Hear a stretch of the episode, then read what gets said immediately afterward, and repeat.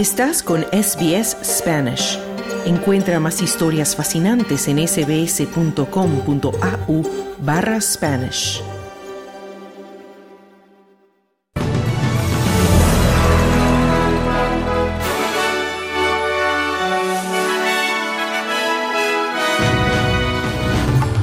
Decenas de tanques israelíes entran en el sur de la franja de Gaza. Dos inmigrantes liberados tras una decisión del Tribunal Superior acusados de presunta reincidencia. Y Gabinete Nacional se prepara para intensos debates sobre el NDIS.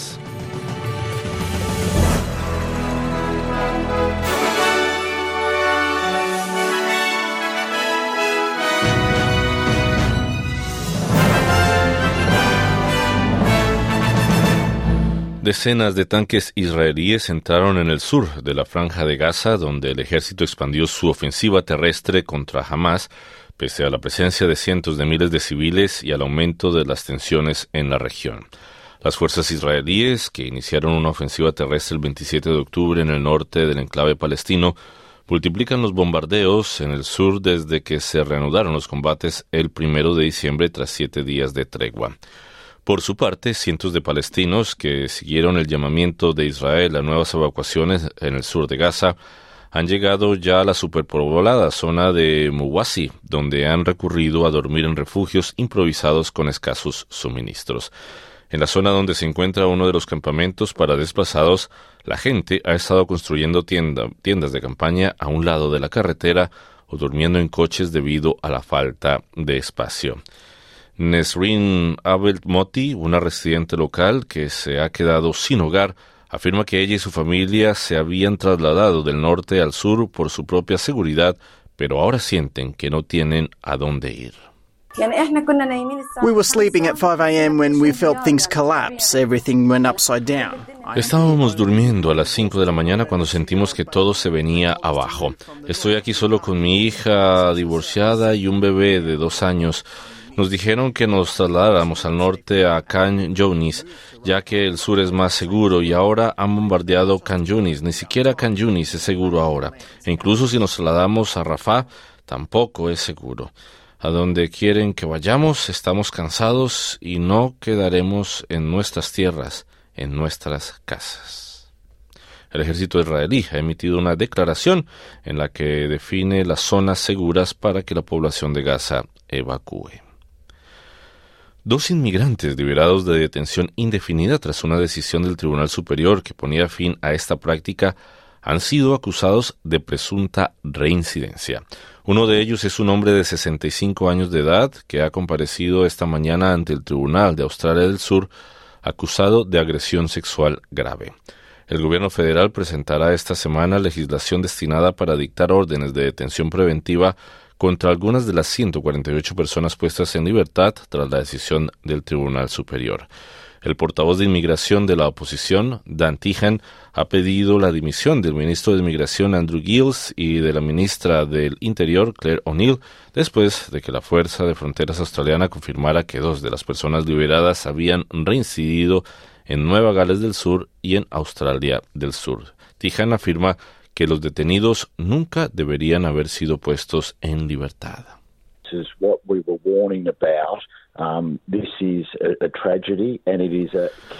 Eso es lo que estábamos advirtiendo. Es una tragedia y un fracaso catastrófico por parte de los dos ministros. Han faltado a su deber número uno, que es mantener a salvo al pueblo australiano, y ahora deberían hacer lo honorable y dimitir. El gobierno afirma que las leyes anuladas por el Tribunal Superior fueron creadas por gobiernos de coalición. Westpac dice que ha resuelto un problema que ha dejado a sus clientes sin poder acceder a sus cuentas bancarias en línea.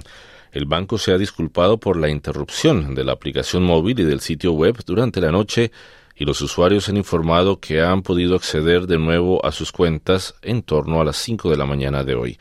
En un comunicado publicado en la plataforma de redes sociales X ayer lunes 4 de diciembre por la tarde, Westpac informó de esta que estaba trabajando para reparar sus servicios que dejaron de estar disponibles tras una actualización tecnológica rutinaria. Los clientes habían publicado anteriormente para decir que no podían ver sus cuentas después de iniciar sesión en la aplicación móvil del banco. Es probable que los prestatarios se ahorren otra subida de los tipos de interés en vísperas de Navidad. Un mes de aplazamiento de las hipotecas será bien recibido por los trabajadores que han registrado un fuerte aumento de la angustia financiera, según un estudio de Suicide Prevention Australia. Se espera que el Banco de la Reserva de Australia mantenga a la espera tras un dato de inflación mensual sorprendentemente débil. La inflación general creció un 4,% en octubre frente al 5,6 de septiembre. Según una encuesta realizada por Reuters la semana pasada, 28 de 30 economistas esperan que el Banco Central mantenga el tipo de interés oficial en el 4,35%. Los cuatro grandes bancos australianos estaban entre los partidarios de no hacer cambios. El gobierno federal se prepara para un enfrentamiento con los estados en torno a la financiación del Plan Nacional de Seguro de Discapacidad, conocido como NDIS por sus siglas en inglés, que se debatirá mañana miércoles en el Consejo Nacional de Ministros. El ministro del NDIS, Bill Shorten, presentará esta semana un informe sobre el plan que costará más de 50 mil millones de dólares el año que viene. Mañana se espera que el gobierno esboce planes para que los gobiernos estatales proporcionen más servicios de apoyo a la discapacidad fuera del NDIS, a pesar de que los estados se resisten a la medida. El ministro Shorten confía en que pueden resolver sus diferencias.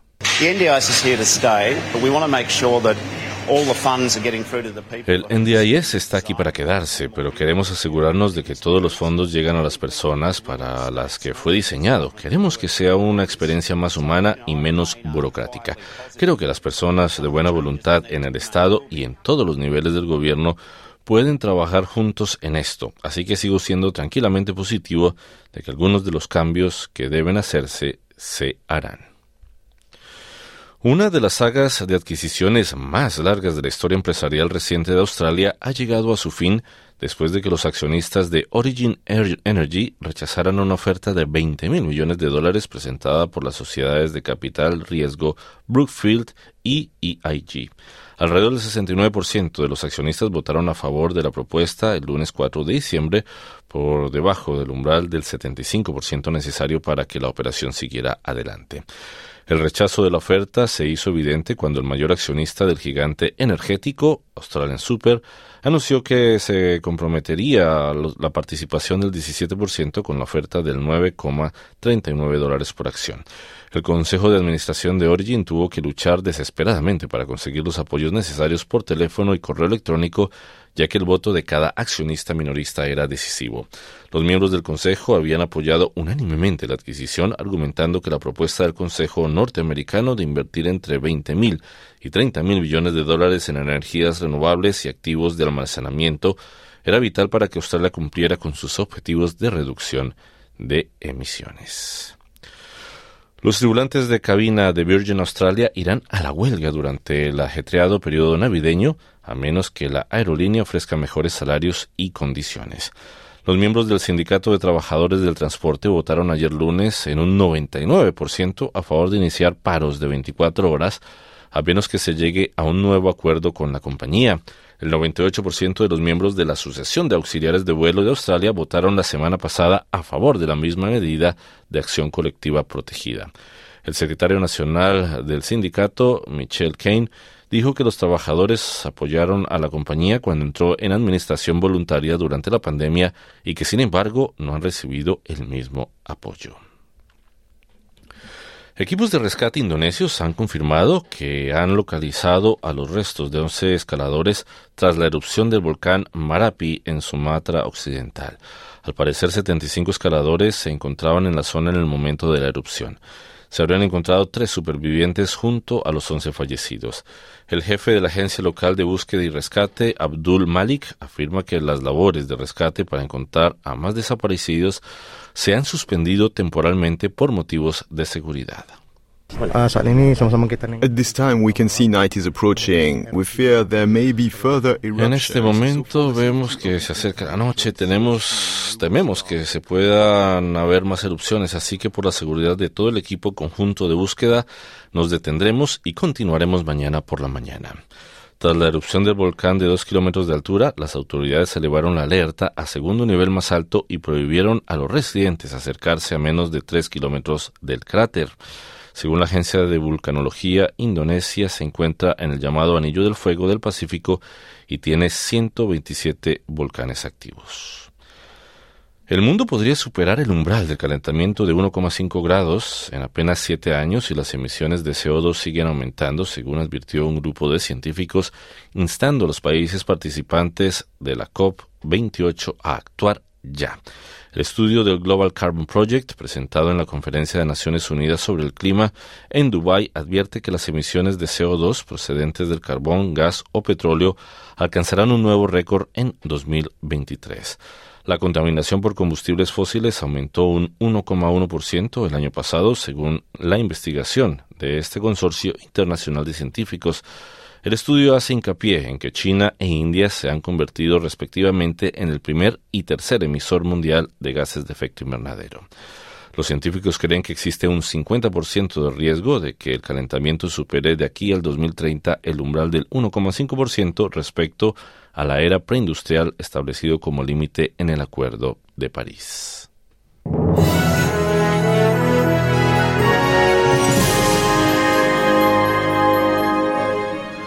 Pronóstico del tiempo. Para el día de hoy, Sydney presenta una temperatura máxima de 28 grados centígrados y soleado. Melbourne 27 grados y mayormente soleado. Brisbane 30 grados, parcialmente nublado. Perth 29 grados, mayormente soleado. Adelaida 29 grados, parcialmente nublado. Hobart 28 grados, parcialmente nublado. Canberra, una temperatura máxima de 32 grados centígrados, mayormente soleado. Y Darwin, 35 grados, con algunas lluvias y posibilidad de tormentas. Hasta aquí el boletín de noticias de SBS Audio. Mañana otro boletín a la una de la tarde.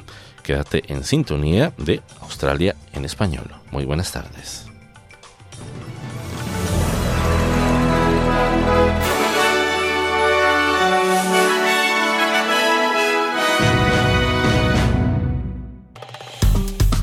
Dale un like, comparte, comenta. Sigue a SBS Spanish en Facebook.